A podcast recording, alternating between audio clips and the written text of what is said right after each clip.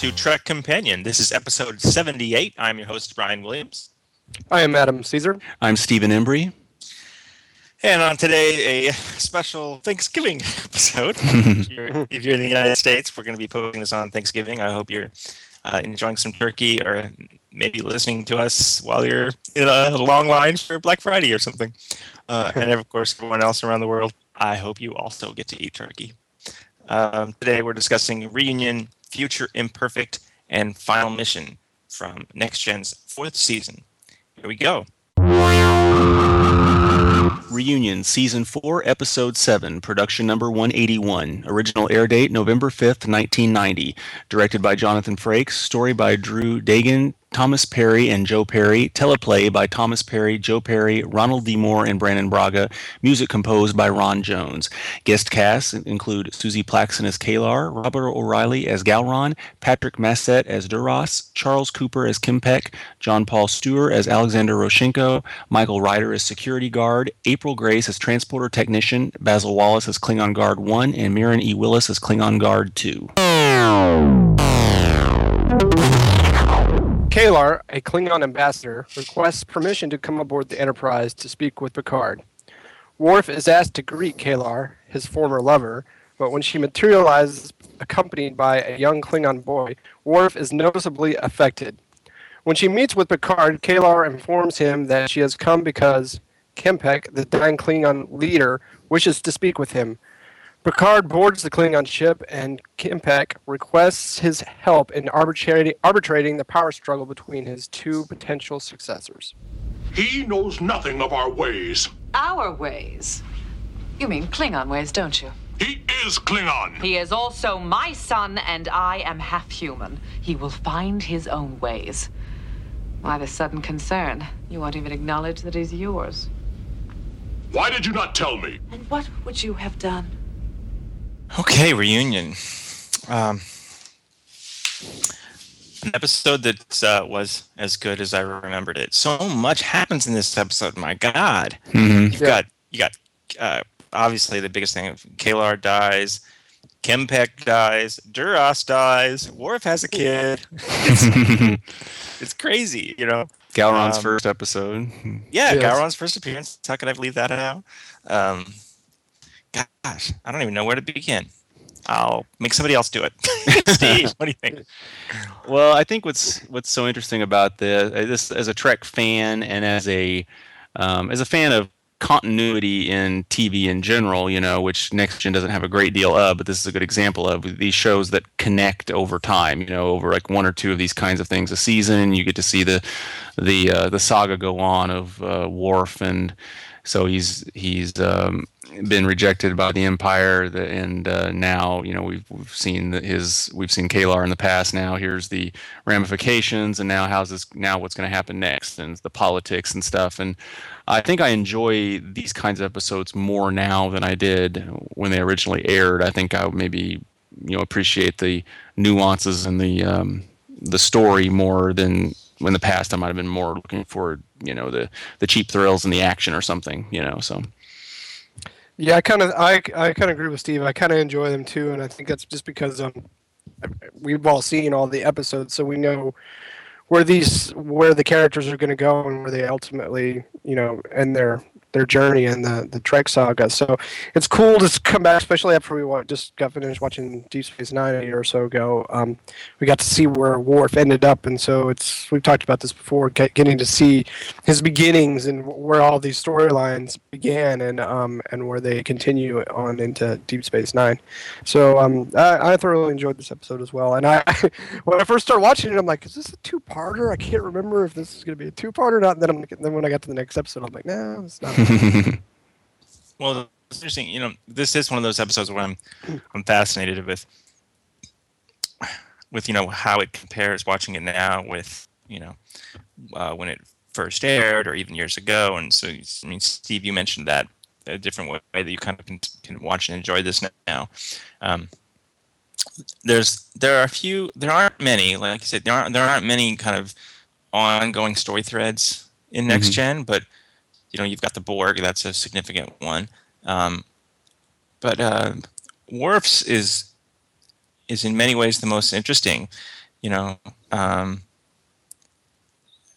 maybe it's maybe it's because I know it's going to carry through into DS9, and um, it, it's it's for example, watching this episode now, post DS9 even. Mhm. Um, man, the heartbreak whenever whenever K'Ehleyr he, he walks in there. I'm glad we don't see her die, by the way. But he walks in there and sees her her dad, and I'm just thinking, God, he, he can't get a break. You know, Yeah, I mean, yeah. His his two the loves of his life. We we see them both die. Mhm. What you know, her uh, K'Ehleyr here in next gen, and then Jadzia on, on DS9. Um, and who can you say that about other than that? I mean, even one, you know, person. Um, so it's there's never been any character in Star Trek that's had such an opportunity uh, for the character to be examined as we get with Worf. Mhm. Um, and it's just as interesting here, almost 20 years uh, ago. You know, it's just as interesting here in one of the relatively early uh, Worf bits. Um, so Yeah. yeah, I think it's a credit to well the writing and the actress that there's such a you know there's such chemistry and bond between Worf and K'Ehleyr that their second her second appearance it can feel so startling that she dies you know Yeah. Well, Suzie Plakson, I mean, she's great.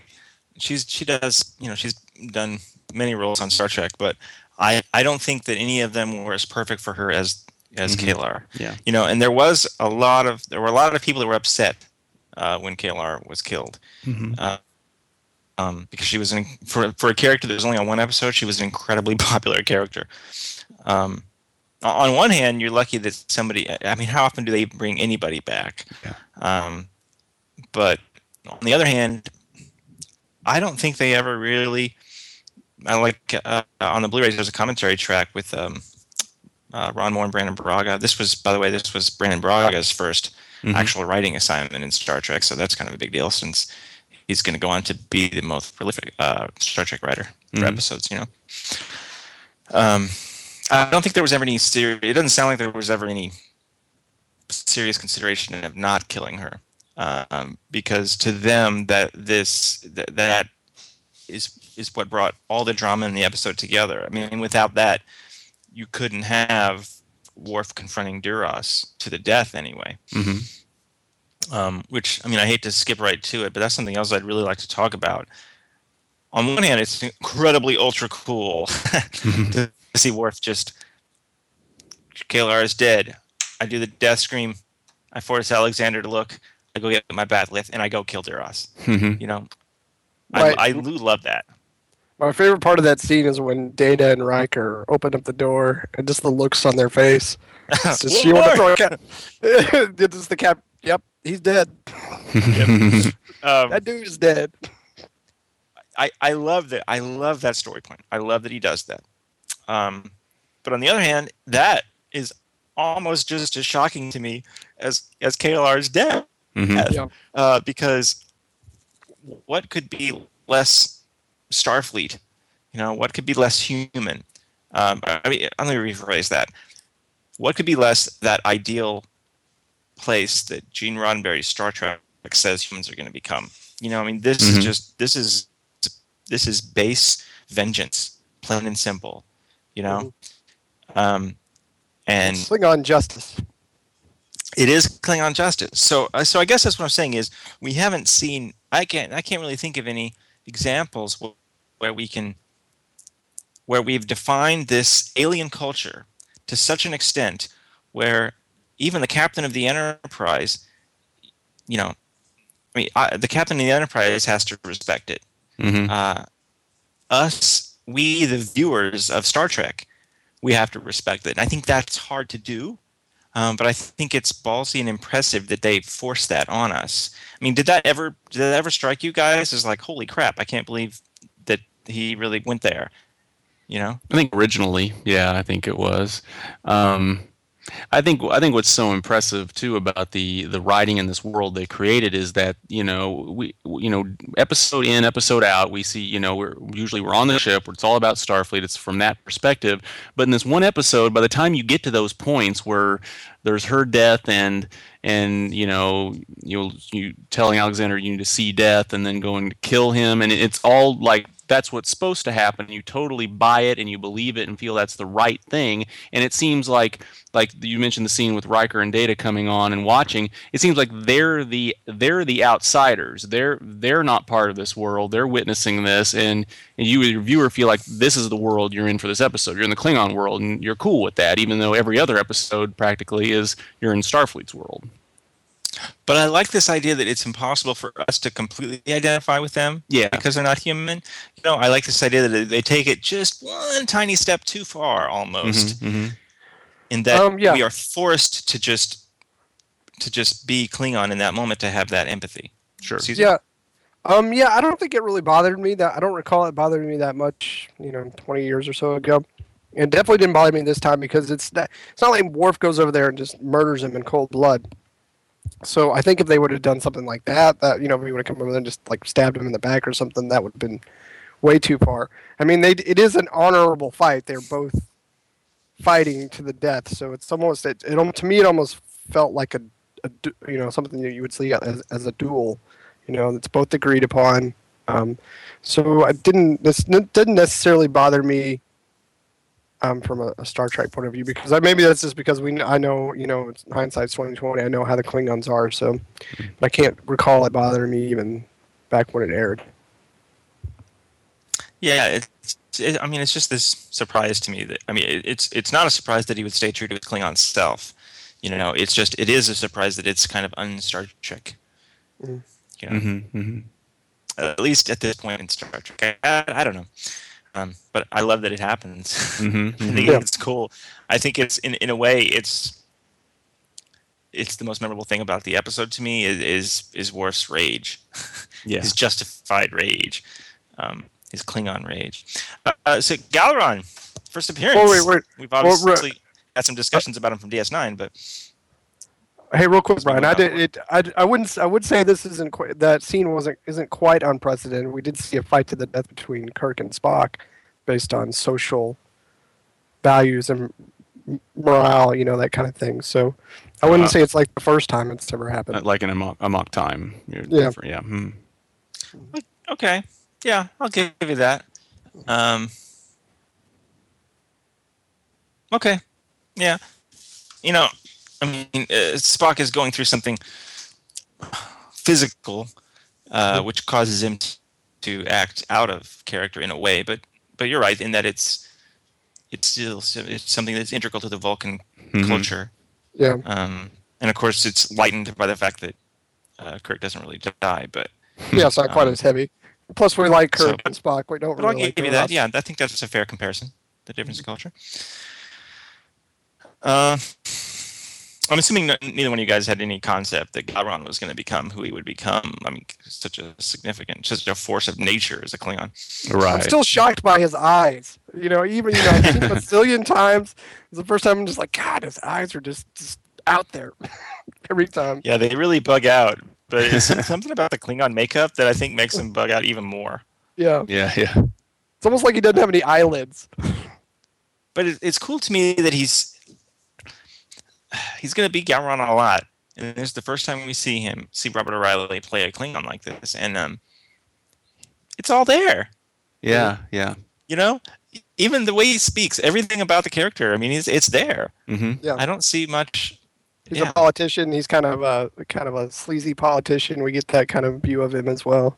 So Yeah, Because I mean, you know, there's a chance he would go on. You know, there's pretty, a pretty good chance he'd go on to do more things because of Duras's death. But it's not like in the episode they establish, oh, let's crown Gowron. The, you know, it's not. There's no. There's no moment like that. So it's not like you have this feel in the episode that oh, we're going to see a whole lot of Gowron going forward. You know.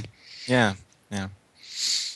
Uh, um, I I, I want to mention the score. Who who did the score, Steve? I don't know if you. Uh, Ron Jones. Ron Jones. Ron Jones. Darn it! I hate it when I like a score that's from Ron Jones.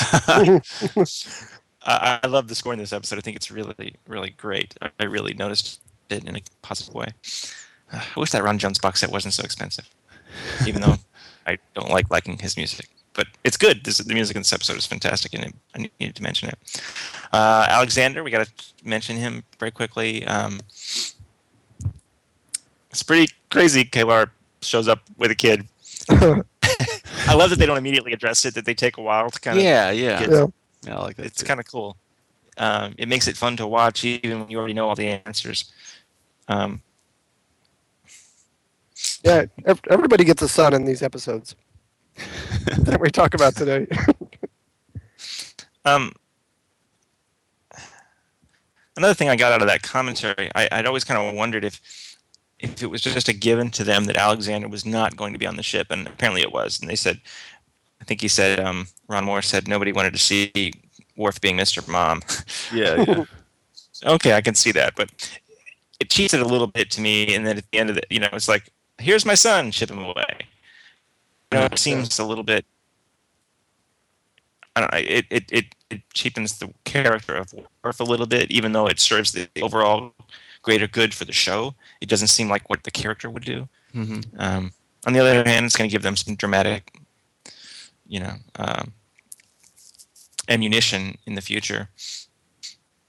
Uh, a lot of daddy, a lot of father-son issues. Worf gonna have to work yeah, out there. because of that. Um, but you know, what do you think of this this concept? I tell you, the most memorable visual thing from this episode isn't has nothing to do with um, Duras getting killed or K'Ehleyr getting killed. It's that shot in the uh, in the hallway where the camera the, the doll it's like camera's like dolling back and Worf and, and Alexander's walking next to Worf and he's like look like Worf is like you know at the Empire State Building Yeah. to- and little bitty Alexander's like looking up, and the camera's like really low, so that you get this real sense of the giant above little bitty Alexander. I love that, that shot. It's it's it's humorous. Um, uh, you know, they're, they're going to change actors when as soon as Alexander comes back, um, for the better, I think. But you know, this little guy does okay. Yeah. Um, but Yeah. just, you guys have any thoughts about? I don't know. Did it seem like um, did it seem like it was a valid thing to introduce this character and then ship him away? Or that ever bug you? Like it seemed to bug me. I don't remember being bugged at the time. I, I guess it didn't occur to me much, and then of course now I I know what what's going to happen, so I kind of just take it for granted, I suppose. But I can see where you're coming from. Um, yeah, I, I can see the difficulties and why they made that choice. Certainly, you know. Yeah, they kind of wrote themselves into a corner with that. I mean, you know, I think Ron Moore was right when he said, you know, nobody really wants to see Worf be a, you know, Mr. Mom. So, what, you know, kind of what choice did they really have? Um, you know, it just kind of is what it is. And then, you know, they kind of correct they correct that later on when Alexander comes back. What is it, season five or six? Sometime like that, I think. Yeah. You know, then he becomes you know, he be, kind of becomes the the Wesley Crusher, sort of. Um, last thing I want to mention is uh, I do like. It's easy to forget about all the the great Picard stuff in this episode, but especially that scene between Picard and K'mpec. I love Mhm. that scene. It's a great scene. I, lo- I Mhm. love that K'mpec is like, they've killed me by poisoning the wine. He says that as he's still drinking the wine. yeah. yeah. that is so awesome. That is so so Klingon. hmm Um, but uh, the Picard stuff, it really, in many ways, this episode feels more like a direct sequel to Sins of the Father than Mhm. it does The Emissary. Yeah, I think so too. But Yeah. um, it makes it. And anyway, I just didn't want to let Picard's and Stewart's stuff go by without mentioning it. Uh, what's this episode about, guys?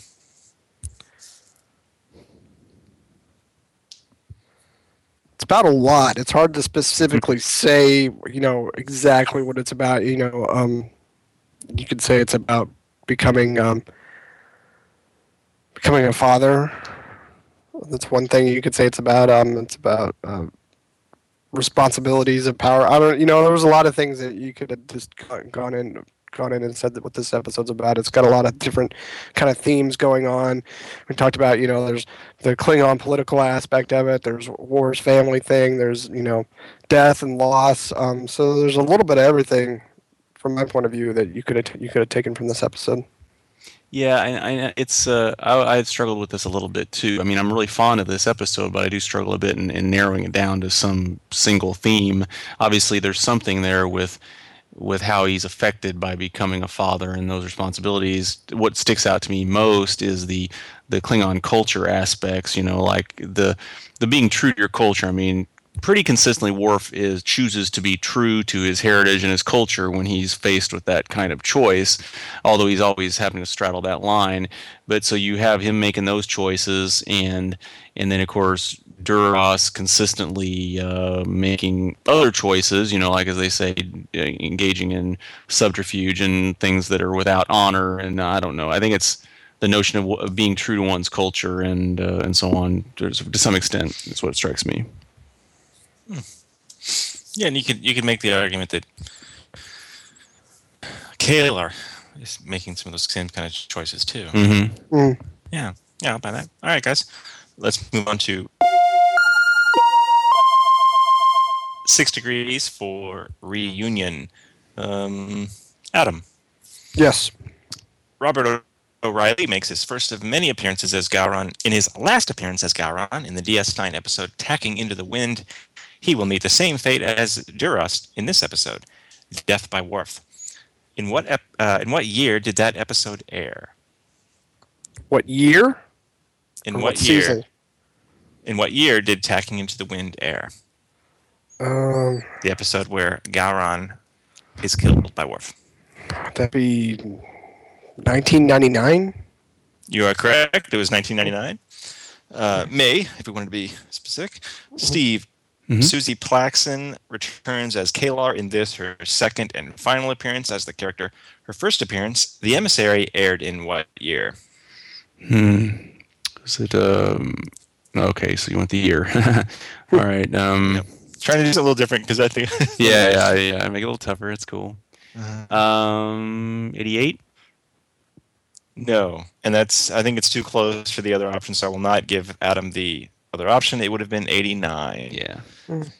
Uh, June of 89. All right, one nothing. Moving on. Future Imperfect, Season 4, Episode 8, Production Number 182. Original air date November 12th, 1990. Directed by Les Landau. Written by J. Larry Carroll and David Bennett Carren. Music composed by Dennis McCarthy. Guest cast include Andreas Katsulas as Tomalak, Chris Demetral as Jean-Luc and Ethan, Carolyn McCormick as Minuet, Patti Yasutake as Alyssa Ogawa, Todd Merrill as Gleason, April Grace as Hubbell, George O'Hanlon Jr. as Transporter Chief, and Dana Juandar as Barash. When Data receives strange energy readings from an uninhabited planet near the neutral zone, Picard suspects Romulans and sends an away team led by Riker to investigate. When communications break down and conditions worsen, the mission is aborted. After passing out, Riker awakens in sick sickbay to a graying Dr. Crusher, who tells him that he is recovering from a retroactive virus he contracted during that same mission 16 years ago. A virus that destroys all of his memory from the moment he was infected. What is the last thing that you remember clearly? Alpha Onias 3. The Enterprise had been probed. Geordi Worf and I transported down, tracked the source. But all you found there was toxic gas. They barely had time to get the three of you out. Will, that happened 16 years ago. It's funny. I always remember. I always remember this episode, um, but it always takes me a minute to kind of remember the denouement. It always takes me a minute to remember. Oh, it's the kid and the. Yeah. um, but it is a great setup. You know, I mean, in um, in prepping for this one, I, I think it was Brannon Braga was talking about because you know people would come in outside writers they would invite them in to, to pitch. You know when you do a story pitch it's just you sum it up very briefly you know a few sentences at most. And uh, most 99% of the time my pillar or or one of the writers whoever's taking the pitch they're like you know pass pass pass no no interest keep going. Next what else you got? What else you got? I think Mhm. that's what they usually said Yeah. what else you got? What else you got? Uh, and i think i've mentioned before the story about that voyager episode where I, just always stuck with me where the writer talked about um, he said i was walking into his office i was walking to the chair to sit down and i said um, a transporter accident um, the doctor's 29th century hollow, uh, you know, um, holo emitter, whatever what was the thing called, um, gets fused with Borg technology from Seven of Nine, and there's a 29th century Borg or something to that effect. Right. But he just said a couple sentences of that, and and and whoever was taking the pitch said sold before he said before he sat down in his chair. You know, Yeah. which is pretty awesome. Well, this one I remember. Uh, Bra- Braga was talking about. Someone came in and, and you know this this cup these two guys, and they said, um, so Riker wakes up and he's forgotten the last 15 years and he's captain of the Enterprise. You know, and they're like, sold. you think about, well, that is a really cool. It is a really cool Yeah. setup. Yeah. I mean, it's a Uh-huh. really, really cool setup. You're like, holy crap! In, in addition to just the immediacy of holy crap, um, it's also really fun to see him walking around and everything's, you know, well, 16 years later. It's really cool to see all these little touches. You know, you're, you're it's fun to like, oh, look at the communicators or his hair or um, what ha- what happened to this character or this character. You know, look look who's look where Worf is sitting. I don't know. It's it's just it's fun to just slightly mess with everything, um, and that's all that's the stuff you get after the oh crap what's going on, which is fun too. So it's just a it's just a fun episode to watch, and it and it remains so even after you know. Uh, exactly what's going to happen because you've watched it a million times you know hmm hmm um you know what, what are your guys first thoughts on this one Um, I, you know, it's kind of funny. I'm I'm watching it. And I'm, I'm watching it, and they're going, you know, how is he still in command? And then like these little questions get answered as they go on because later on he's like, um, I'm not fit to command. So, like the the questions that I kind of had about the episode as it's rolling out, because I'm kind of thinking um, it's not going to be as good as it's gonna that I think it's going to be, or that I remember it's going to be. Um, and it actually is. It it it holds true. Um, I wouldn't say this is like oh my gosh, one of the best episodes ever. But it is fun. It is kind of um, it's a it's a fun kind of story to kind of think about and look at. It it kind of gets a little farcical towards the end, but I think that's kind of what they were they were looking to do. Um, um, Yeah, I- it, it breaks up a little, you know, the fun of it all. Um, Mm-hmm. it, it starts to fall apart kind of near the, the end, and and I, I think that in a way it can't do anything but that. It, it, it yeah, yeah. you know, once you explain it, it's not it's not going to be as cool and fun as the setup. It's just, there's just no chance. It's like Best of Both Worlds Part One versus Best of Both Worlds Part Mm-hmm. Two. You know, there was no chance Part Two was going to be as good as one. Yeah, yeah. Um, but But I think that was Yeah. the, you know where were they going to go with it? They kind of had that's you know it's kind of the the dream within the dream sequence when you figure it out type thing. You know, it just kind of got a little goofy there at the end. Well, Uh, but it wasn't, cool wasn't a big deal. it's necessary in a way because there is Yeah, yeah. such a personal level of just like even even like you like like you adam i'm watching it and i'm th- and i'm thinking certain things and then they're explained you know like i'm also thinking um wait if they're able to probe his mind to that level of detail sure as heck they should know where outpost 23 is right Uh-huh. and Riker says that and and uh, we get that explained you know it makes sense. The, the actual explanation makes sense. Well he, the kid probably would have. He just that was that was the drama and the narrative that he was employing to keep his uh, story going. Um, so i mean it makes sense. Um, steve? Yeah, I mean, I, I like this. Okay, I think it's fun because of the you know the the possibilities you see and so on. Um, I, I don't know what's more awkward looking. I guess you get used to it, or is Data in a red uniform or Worf sitting in the ops chair. You know, he looks like he's like uh, just like touch typing like He people doesn't- that can't type. You know, and just do fingers and he's like yeah leaned over. and he and can't hunched and- fit he's too big Yeah, he's too yeah, big yeah. he doesn't really fit there it's like shoved in Hey, maybe you guys can tell me this since you saw it on the Blu-ray. Is Data's uniform like a touch more red, or look, is it on the a little bit more on the maroon side? I don't know. It i think it's his flesh it's his weird flesh tone contrast. that makes it Yeah. pop pop out more I don't know. but I think that's what makes seem it so makes you feel uncomfortable seeing that red. That's one of the many reasons. It doesn't it just doesn't work on him. You know? I'm sure in this uh, alternate hypothetical future, the first time he ever put on a command uniform, someone said that to him. You know, it's like, hey, you know, your flesh just makes that red pop. I don't know. That goes well with like your a, green eyes, and yellow eyes. That sounds like a basis for some kind of um, uh, racist lawsuit or something. Oh, no. you know, in in the workplace. Right, right, right. Now, I did Uh, like what is they did with with Deanna. They kind of made Deanna and Beverly. They made them look more homely looking. they got you know, that's what Forgot how to do happens their hair and when you stuff, age. know, It's like yeah, that's what happens when you get older. you know. But Settle Ricard gets down. Ricard gets the you know the cool sexy goatee. You know, he grows his hair out a little bit, and then yeah, Crusher and um, they, they just all look homely. Picard kind of got the Colonel Sanders thing going. It is probably Uh, the first time. the we've only other- seen- Oh, go ahead. I'm Sorry. No, go ahead. Let's see. It's probably the first time we've seen, even though it's not a reality or whatever. It's probably the first time we've seen Deanna in the traditional blue uniform that we don't see until much later in the series.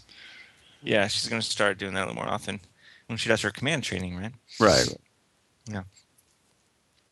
Um, but yeah, I think the only is the only other time we see Data in that red uniform is Redemption when he's right. Oh, I yeah. I, I don't know that he's actually wearing the red uniform though. In that is he? Oh, he's not. I don't. I don't think. Maybe. so. Maybe maybe not. Uh, listeners, let us know. I remember that's like a classic thing. I remember the action figures they sold in the '90s and stuff. Anything they could get away with like that, you know, they'd be uh, uh, data from whatever episode just because they could color. They could put on the red yeah. piece with the, Easy to- his head. Well, that was one of the three figures. Uh, or, or I'm sure I'm boring some people, but that, that was the redemption data was one of the three figures that was only they only made 1,701, Uh, 1701. yes. Uh-huh. It was redemption data, Barclay from projections, and oh, God, Tapestry Picard. Tapestry Picard. Yep. Yeah. Yeah. So they those were super limited, and of course they were really expensive at the deal at all the conventions. And then eventually they put them in a little, you know, mass-produced box set together, and ticked off all the collectors that paid hundred dollars to buy. anyway, um, so Riker has a has a son. Hmm. It's it's um. It feels weird, but I think it feels weird because it's got to feel weird. I don't think that Yeah. they did anything wrong. I think it's just gonna feel weird because Riker doesn't have a son. You know what I mean? Yeah. Right. Um, So so yeah, I thought they played it very well. I mean, I think you know the- um, Riker's reactions and his um, to his new son, and you know just just that whole situation. I thought they played it off pretty well. You know, I like that that scene with um, him and Crusher after you know his son breaks his arm or whatever, and that whole discussion they have. He's like, you know, I don't, all things be. This is like my first day being a dad. What do you what do you want from me? So um, yeah, I like that scene. structurally it's not an episode but there, it does a lot of things right that i like i like that bit first time we kind of see Riker really showing any doubts his son gets injured you know it like changes his changes his attention um and obviously now that we know that the kid is the one running the show um, he's trying to do things to, to bond with Riker. Yeah. Um, but those are the kind of little things that, um, excuse me, those are the kind of little things that that work that I like. Um, but you know, as I said, kind of kind of the problem structurally, it is weird. Then because then we, we once we flip from the Enterprise to the Romulan prison, um, I'm less interested. And then when we flip to the cave, I'm even less interested in, in that. So it's it's really the fun of seeing this, you know, not exactly an alternate timeline, but effectively alternate timeline, um, and kind of figuring out the mystery. But it is kind of for one brief moment, I was thinking about like when he's trying to when he's in his quarters and Riker and he's and he's trying to pull up the footage um, of his wife. I mean, it's crazy to think about the possibility of let's say losing you know 16 years of your memory and you would you would you would completely lose the memory of this woman that you met had a relationship with fell in love with got married or whatever uh, had a child and then she died Mhm. you know and to just wipe that out of your memory start to finish Mhm. is is crazy. And it's almost it's almost worse than having a partial memory to me you know? Yeah, it's it's it's, very it's really weird. it's kind of mind warping and the thing is that's that really happens. I mean i you know obviously people experience amnesia but also of course with like alzheimer's and those kind of situations i mean this is this is reality you know for some people Yeah, I, I Um, can't imagine looking at a picture of, you know, you with this loved one and not remembering them. That's I that's really know. No it's feeling. frightening. anything. yeah, it's frightening. hmm Um, on a side note, I did um I did kind of I enjoyed the, the I guess so this episode takes place in real time pretty much it all takes place in an hour that's kind of what I got from the end of the episode when they said Yeah, I when think you're right. Picard Yeah, says yeah, it's been an hour since we've, Mhm. we've we've said so I was thinking made me think Well, as there Picard's obviously Picard's obviously accounting for commercial breaks. Yeah, we Um, they, uh, during the breaks they were like going to the bathroom and stuff, you know. So Right. Are there? Any, I couldn't make me think. I couldn't think of any other episodes that were in real time. I'm sure there was at, at least one. Um, yeah, it's pretty rare. Yeah. I bet there's Where- some original series like um, Corbomite Maneuver, maybe Balance of Terror. I bet there's some original series stuff that's Yeah. yeah, sure. effectively real time. What a, a couple couple episodes ago, we had what an episode that carried over like months. Now we have I like, Yeah, got the a weird hours. conversation about how that was bizarre. Yeah. yeah. Do you think Um, this um?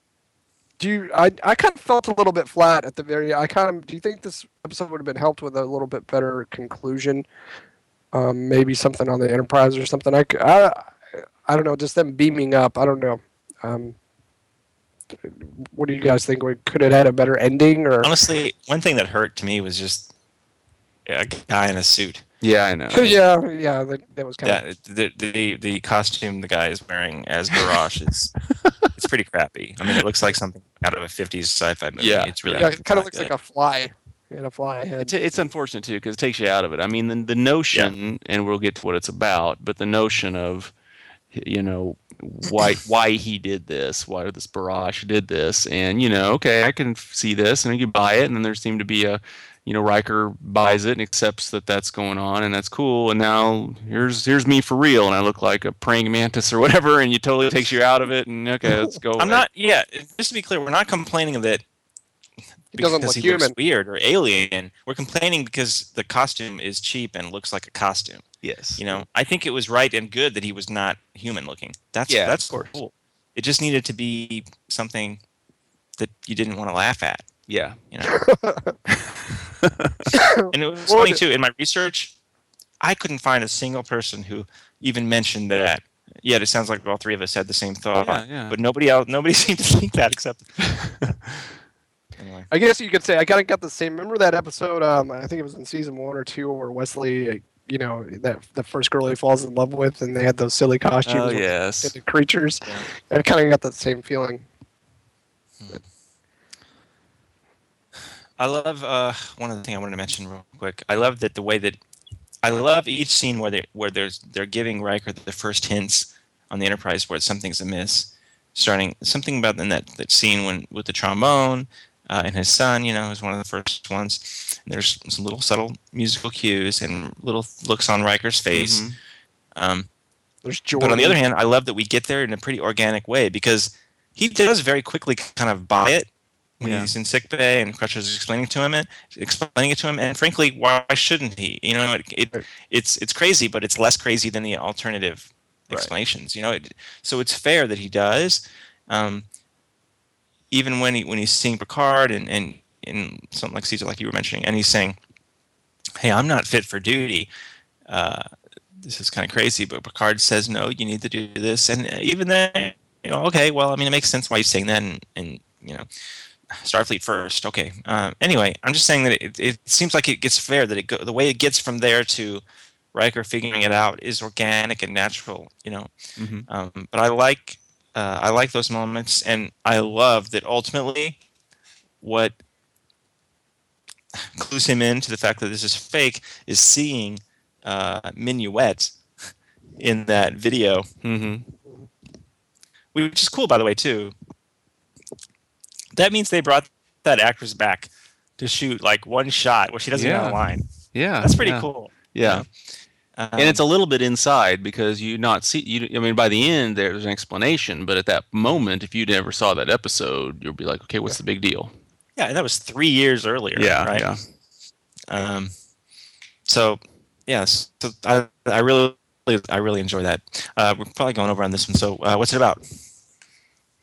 Well, I think it's kind of summed up with the, it's that notion of, for me, it's the notion of the motivation of Barash. It's that you can have anything you want.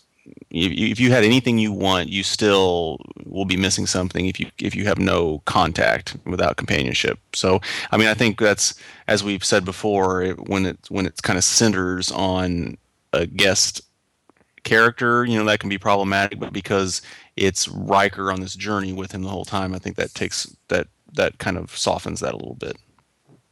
So Um, it's it's in a way we don't we don't advance Riker's character very much. Like he doesn't really change very much, but we get insight into Riker as a Mhm. character. We Yeah. get insight. That's scene between him and Jean-Luc Barash, Ethan, whatever the heck his name is, um, in the turbo lift when he's like, you know, my dad wasn't there for me. I don't want to make that same mistake. You know, we get insight into him Yeah. as a character that also kind of validates this episode's existence, even for our primary characters exclusively. Mhm. Caesar? Yeah, I was going to say the same thing about um, the scene in the turbo lift where he's talking about I never thought about being a father, and you know he kind of went through that the whole barrage of, of, of his fears and everything that he was telling um his son. So That whole barrage of fears. barrage. there you go. so um, yeah, I kind of yeah, you get a lot of insight um, into to Riker, what he's thinking and how he feels and that kind of thing. So that has a lot to has a lot to do with it. I think uh, you know you have Riker kind of, and obviously you would be he's questioning his identity at that point in time. Pretty much, you know, who am I? You know, I'm this person. Everybody sees me as this person, but I still see myself as this other person. So, in a lot of ways, he was kind of going through a little bit of um, identity crisis there going on. So, um, you said I don't know if it advances his character, but we get like we do, we do get a lot of insight into how Riker, what kind of person Riker is, and how he thinks and that sort of thing. Cool. All right, well, let's move on to six degrees for future imperfect. Uh, Adam, you're in the lead with one to nothing. Would you like to go first or second? Um, I'll go first. Patti Yasutake makes her first appearance as Nurse Lisa Ogawa. Did I pronounce her last name correctly? Yasutake? That'd be my best guess, but I'm not sure. All right. Uh, so she makes her first appearance as Nurse Alyssa Ogawa. Whoa, my screensaver came on. Sorry. in how many episodes will she appear, appear as this character? And it's multiple choice. So, in how many episodes does Patti appear as Nurse Alyssa Ogawa? Is it 16, 20, or 22? Uh, I will say I'll go middle. I'll go say twenty. No. Um, I don't know if I should pass this one over. Uh, I'll pass it over. Steve? Mm, 16. You're correct, 16. Uh, Andreas Katsulas returns as Romulan Ambassador Tomalak. Steve, there is one significant difference between this and Katsulas' other three performances as the character. What did those other three appearances have in common that was different about this one? Pretty significant. Um, hmm. Uh, in a general sense, huh? Okay. Um, When I say the answer, it'll be obvious, but um, I mean, he he would. He's not real here, or I don't. I don't know. I think one of his other appearances that was also true, so I will Mm, okay. not take that as an answer. Mhm. Uh, Adam? So what is the difference? So he's got three total appearances, right? No, yes, four. And this one is has a significant difference between the other three. Um, is it a different actor? No, uh, all three other times that Andreas played Tomalak, he was only seen on the view screen. This is the first and Hmm. only time we see him walking around. Okay. Okay. Yeah, Interesting. so I don't know. Was that was that an unfair question? I don't know. No, Nah, that's it's fine. interesting. No. Okay. All right. So it's uh, one to one. Moving on. Final Mission, Season 4, Episode 9, Production Number 183. Original air date December 2nd, 1990. Directed by Corey Allen. Story by Kacey Arnold Ince. Teleplay by Kacey Arnold Ince and Jeri Taylor. Music composed by Ron Jones. Guest cast include Nick Tate as Dirgo, Kim Hamilton as Songi, and Mary Kohnert as Tess Allenby. Picard summons Wesley Crusher to the bridge, where he informs him that he has been accepted to Starfleet Academy. He further honors Wesley by asking him to accompany him on a final mission to help mediate a mining dispute. Traveling with a representative of the dispute, Dorado in his dilapidated shuttle, upon which the shuttle fails, forcing an emergency landing on a desert like moon. In the past three years, I've lived more than most people do in a lifetime. I think I'm very lucky. No matter what happens, how many people get to serve with Jean Luc Picard? Final mission. Now, do you guys remember? Had you heard that um, that Wes was that that Wheaton was leaving the show? I don't recall. Were you glad that he left the show? How did you feel about it at the time? Do you remember that? Given that I don't have much memory, I think I may have been indifferent. Mm. I, I think that that's what I thought too. Was that Caesar? Yeah, I was kind of indifferent about it as well. Um, I think it's maybe it's because for a while, I mean, there have just been a lot of episodes that he's he's either not in or he doesn't do much in. Yeah. You know. yeah. Um, so that made it. I mean, this is like the first Wesley episode we've had in a long time. Well, it's kind of like Um, you that- know, I don't know if it's a, a thing with Trek or not, but you know, we kind of talked a little bit about how it was very difficult to have you know solid episodes like with Jake in Deep Space Nine, for example. I think there's Yeah. there's something to do with with the with young characters, young actors. It's very difficult to integrate them in with everyone else and it feel like you know they're I don't I don't know what it is, but they just they feel a little bit secondary, you know, compared to the other characters. Well, in DS9 they were able to, and and you're right. It is they had a similar problem, but it was wasn't as extreme. I mean, they did a better job Mhm, with mhm. it, and I think it's because they spent more time simply analyzing the relationship between Sisko and his son, and maybe that's maybe that's because Jake was younger, I guess, when the show Mm. started, right? right, right. at least the character was supposed to be. Mhm. So there was more room for him to grow. Um, but I mean, we never, we never got episodes, even like Explorers, you know, in on this on Next Gen for Wesley. well, I think um, Um, well, you know, the the ship has come. I think the difference between you know the Enterprise and obviously Deep Space Nine is there was you had there was a little more open storytelling on Deep Space Nine. You could do a lot more with Jake. He could kind of get into you know, and he wasn't a, a, different character. He wasn't he wasn't wanting to become a Starfleet officer. So there was uh, to me there was more room to grow with the character of Jake. Um, Wesley, you know, you know, there's only so many things you can do with a kid who just wants to become a Starfleet officer who's aboard a ship. I don't know. I think um, I, I, you know, what's funny is I kind of like the Wesley shows that we're going to see going forward because obviously he's going to come back several times, and it's going to be. And I like those episodes more that Wesley's in because it's it's outside of um, the box, and he you get to see him grow outside of what he was in. Yeah, in many ways, it's the same thing that happened with um, Denise Crosby. Mm-hmm. You know, when they would bring after she left the show, when they bring her back, she got to her best stuff ever. Mm-hmm. you know, like I always remembered the game. That that might be my favorite Wesley episode. Yeah, yeah. Uh, um. So, yeah, the title of this episode, "Final Mission." Nobody ever thought that meant Picard was dying, did you? No, No. I don't know why. I kind of wondered about that, um, but that was nothing. um, uh, you know, it, it's so rare for us to see them shooting on location that it's sure, especially on Blu-ray. I'm looking at it nice and high def for the first time ever. All that desert stuff, really pretty and just and just it's nice. We're, we we see so many sets on this show. You know, we just don't see the outside stuff very often. Mhm. So it really stands out when they're on location. Mm-hmm. I mean, massively so, and and um, it's it's it's almost oddly striking. Oh my God, they're in a desert. you to compare that to like any other show. they they took the cameras outside. Big whoop, Yeah. you know? yeah, I like I mean, the sun flares flares are great too. You know, they're shooting in the sun. You yeah. all They, they really they really kept giving us those, didn't they? you know, who say who says JJ was the first one Yeah. to introduce? It's like they just they discovered them there or something. It's like, look what happens here when we, yeah, because they never shoot outside. Yeah, but you know, on I don't want to get negative about it, but the the B story thing, I think in general, it gets kind of plodding along, and it, and I think it's not help. are you telling me that you were not excited about the garbage scow? No, no. I, When I and- just say those words, that doesn't elicit excitement. Garbage scow.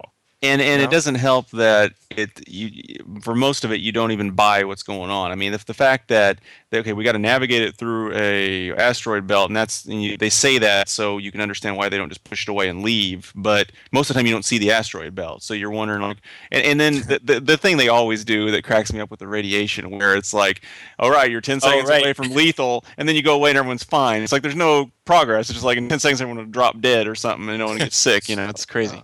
Yeah, No, I- yeah, I it really makes sense. Well, the whole premise from the get go is well, first of all, why would they why would they fly off in this crappy shuttle? Why wouldn't they just take their own shuttle? And then kind of I, I kind of agree with Steve about this other emergency. You know, you got these you got this planet who obviously has advanced technology. They can communicate between star systems, yet they don't have a any ways or means of getting rid of a ship that's kind of I don't know, it just seemed kind of far fetched to me as well. Well, honestly, even the A story, the story is not Yeah. not original by any. um, Not only have we seen uh, we're we're stuck on the planet, we need you know we got to survive. Our ship crashed on the planet, we need to survive. Not only have we seen that a million times, we've seen it a million times on Star Trek. Even at this point, we've we've seen it in Next Gen already more than once. Yeah. Um, so the- just the, the story of, of neither the A nor the B is particularly particularly Well, it's the performances in A that are But good. the performances in the A story are really good. You know, you've got uh, what's his name, Nick Tate is, is does a great job as as Dirgo, um, and obviously uh, Stewart and and Wheaton uh, do a, a a great job, um, and that's what keeps it. it that's what keeps it moving. Um, but yeah, the, the B story is. The B story is lame enough that, like the last time they went back to it, I'm like, I didn't need this. They should have had Yeah. one less and given me another scene uh, in the cave or something. But you know, if we get past the, the and, I, I mean, I'm not trying to dismiss it. The, the fact that the story isn't particularly interesting interesting in either A or B is in itself is enough to prevent is to keep this from can keep will keep this from being a great episode. It's not a great episode, but it's a good episode, and it's this is the most important part to me. It's an entirely satisfying departure for Wesley Crusher Mhm. uh, in a way that I cannot say about Yar, for example. Yeah, yeah. yeah, yeah. Um, so I, I always remember this for what it is. You know, Wes's last, you know, Wheaton's last regular appearance on the show. Um, and I'm glad they did it as uh, right. I guess is what I'm saying. hmm Um, Well, we get that we get all that that final conclusion of you know we've always it's always been kind of like a subtle thing that Wesley looks up to Picard as a father figure and that kind of thing. And in this ep- episode we get the um we get that Picard kind of feels the same way that he he, he he's proud of Wesley. And maybe not I wouldn't go as far as Picard thinks of him as a son but as close as you can get um, and so that there's that mutual respect and love that these both these characters have for each other. And you kind of you don't you know they talk about the episode where Picard- you know where they were flying in the shuttle when Picard had to get the heart Mhm. transplant. You don't get any of that in that episode and that's where you get this episode where these characters really really do bond and they really do care about each other more than just you know people who work together. So um, I was a little surprised to hear to hear Wesley tell Picard, um, everything I've done, Yeah, all I, of this has I'm- been to because I want you to be proud of me. I made a note of that too, and I was thinking that's that's might be a little step too far. I'd have trouble buying that from what we've seen historically. Yeah. yeah it probably was a little over too especially what a couple episodes we got his, his whole father thing and uh, yeah I could see that Um, I got one thing I just got to say at the end. It, it, it just seemed like at the very, very end, right? Um, Beverly is speaking to Wesley. Wesley, wake up, wake up. And then kind of wakes up. Uh, and then we see they're carrying Picard away. Picard is Yeah. already on the stretcher. He's mm-hmm. on the stretcher. He's got some kind of medical thing on his arm. They've obviously been there for some time They just wanted to let him hard. sleep. You know, he looked They tired. just, but they didn't wake him up. They didn't even wake Wesley up. They didn't let him sleep. like, "Josh, don't look tired. Let's just let him get some rest. You know. I, I I thought he's the my same- son, but I pulled out my tricorder. My tricorder said he's fine, so Let's let him yeah, sleep. no, we don't have to wake him. We'll wake him up before we leave, though. Maybe Wesley had some of Dirgo's booze or something. right, right, right. Yeah, she just, yeah, logically and without passion shows up. Wait a moment, and then scans, and we're showing asleep and slightly intoxicated. Just let him be. Let's get the stretcher going. Yeah. Uh, To me, why would they even bother with a Yeah. stretcher? Why would they just beam him out from there? That's a good point. Um, Maybe, the, maybe the rocks prevent it. Yeah, I'm sure there's some right, the some rocks. The- crap in the rocks. You know, like they The, always say. the, the century prevents it. Uh, The magical I- century. I like- the rocks. I like that li- the the the bit about there's this like force field over the water. I always thought that was kind of cool. I always kind of remembered that. Um, you know, and that Wesley has to kind of it gives Wesley something to do there to figure it out. Um, but uh, yeah, I guess there's not a lot to talk about. You know, we get we basically get that one scene where Wesley's at Picard's side and and has his great bits, and then and then Picard tells Wesley about. Uh, I love Picard's when he, he tells Wesley about Boothby, which is the first time we've heard about Boothby, I believe. Mm-hmm. Um, and he has that line, "I envy you, just beginning the adventure." Yeah. There's something, um, something really wonderful about just that one line. It's at the same time beautiful, and maybe a little bit melancholy, um, wistful. I, I'm, it's it's it's my favorite little line in the whole episode. It doesn't even have a lot to do with the episode, really, but I always I always remember that, that one line. Stewart delivers it really well too. You know. Yeah. yeah, y- you can feel the, a lifetime of experience um, uh, in that sentence. Yeah, yeah, that's Stewart. Yeah, he, he knows Uh, what he's doing a little bit. yeah. He, he's pretty pretty decent. Yeah, yeah, they should keep him. yeah. Guy's got a future. Uh, what's this episode about? Um, Garbage scows. I guess it would say coming of age to me. You know, it's like he's moving on. You know, kind of thing. It's kind of what I got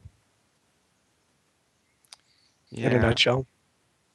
Yeah, I had trouble coming up with something particularly distinct, but yeah, I mean, yeah, you get that vibe of of transitions in life, and you know, the, the acknowledging where you've been, you know, looking forward to where you're going, but acknowledging where you've been, and and it took a, essentially a disaster for these two to say some of the things they would have said if they wasn't for this. They would have had a formal, you know, goodbye, and that would have been it. So. I don't know. There's a lot of little things like that. Hmm.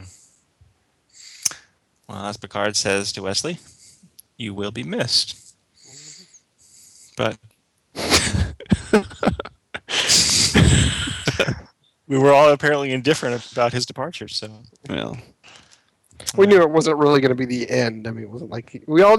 I mean, it's not like it was a big shocker. I mean, you know, we all knew he was going to go to Starfleet eventually. It wasn't like you know, it wasn't like I said, it wasn't like Yar. It's like, oh, hey, the next episode, and then she's dead. Um, it's kind of been to me, it was kind of in the works that he was going to be leaving at some point anyway. So, you know, I think in the what in season three they kind of put it off for a year. So, well, I think we covered this one. Yes. So a, a satisfactory departure for the character. Probably Yeah. the weakest of the three episodes we've discussed today, but still good and Yeah. um, enjoyable and narratively important for Star Trek. Um, you know, and it is it is clearly trying to be about something, so it holds up in its way. All right, uh, I believe our score is one to one. hmm Let's do six degrees for final mission. Oh gosh. Um, Steve, you going first or second? I'll go first. This marks Wil Wheaton's final regular appearance on Next Gen, though he will return as a guest star. In how many episodes will he do so? Two, four, or six? Hmm. Is it four? You are correct. It was four. For bonus points, can you name them? Um, I could probably come up with some of them, but certainly not all of them. So no. The game, The First Duty, Parallels, and Journey's End. Hmm. Uh, Show Adam, off. let's see if you can tie it up for the day. Nick Tate plays Captain Dirgo, the ship's captain that thinks his phaser can solve his water problem. In DS9's sixth season, he played Liam Bilby in the episode Honor Among Thieves. Bilby was a member of what organization? The Orion Syndicate. You are correct. It was the Orion Syndicate. Syndicate. A rare tie for the day, gentlemen. Yay! Everybody's All a winner. Everybody's a winner. Or everyone's a loser, depending on your perspective. Well, folks, um, so we're coming up near the end of the year here. Uh, and longtime listeners will recall every year we do a we take a break where we do a holiday episode, which is kind of our chance to tell some Star Trek holiday stories or whatever we want to talk about. Um, we are going to do that again this year, but two weeks from now, we are going to have our normal a normal episode where we discuss the next three, three episodes of Next Gen. But then two weeks after that, so toward the end of December, we'll have our holiday episode. So just want to give you guys a heads up. And also, if any of our listeners, if you have a Star Trek holiday-ish story, or even just a fun Star Trek story, it doesn't even matter. Uh, be thinking about it. You can send it in to us. Um, I'll give you more details in two weeks, but you know, basically, if you record some a short audio segment, we'll put it on the podcast, or you can send us an email and we'll read it. You know, if you want. But we'll talk more about that in a couple weeks. Um, for now, you can follow us on Twitter. That's at Trek Companion. Our Facebook listener page is facebook.com slash Trek Companion. You can send us an e- email, trekcompanion at gmail.com. Um, thanks again uh, for sharing the hour with us, and happy Thanksgiving. Uh, until next time, take it easy. Happy Turkey Day. Bye. See you.